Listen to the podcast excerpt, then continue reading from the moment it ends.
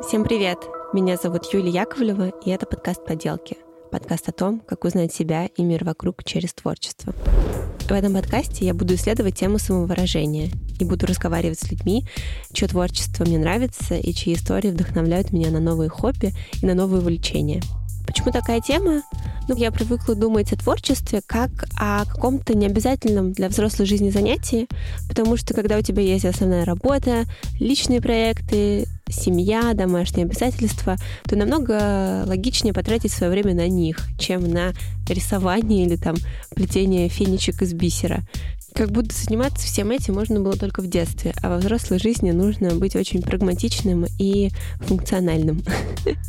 Но вот э, герои, с которыми я общаюсь в этом подкасте, так не думают и как раз-таки выбирают тратить свое взрослое время на всякие поделки очень по-разному, но все очень интересно отвечают на вопрос, почему они это делают и что им эти творческие занятия дают. Спойлер, многим как раз-таки это дает э, тот самый контакт с собой и гармонию внутри, которых лично мне очень не хватает, и по моим наблюдениям людям вокруг тоже.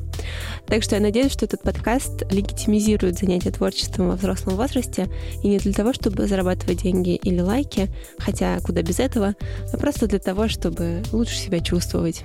Слушайте подкаст «Поделки» на всех подкаст-платформах, начиная со следующей недели. Он будет выходить еженедельно. Так что подписывайтесь, чтобы не пропустить новые эпизоды.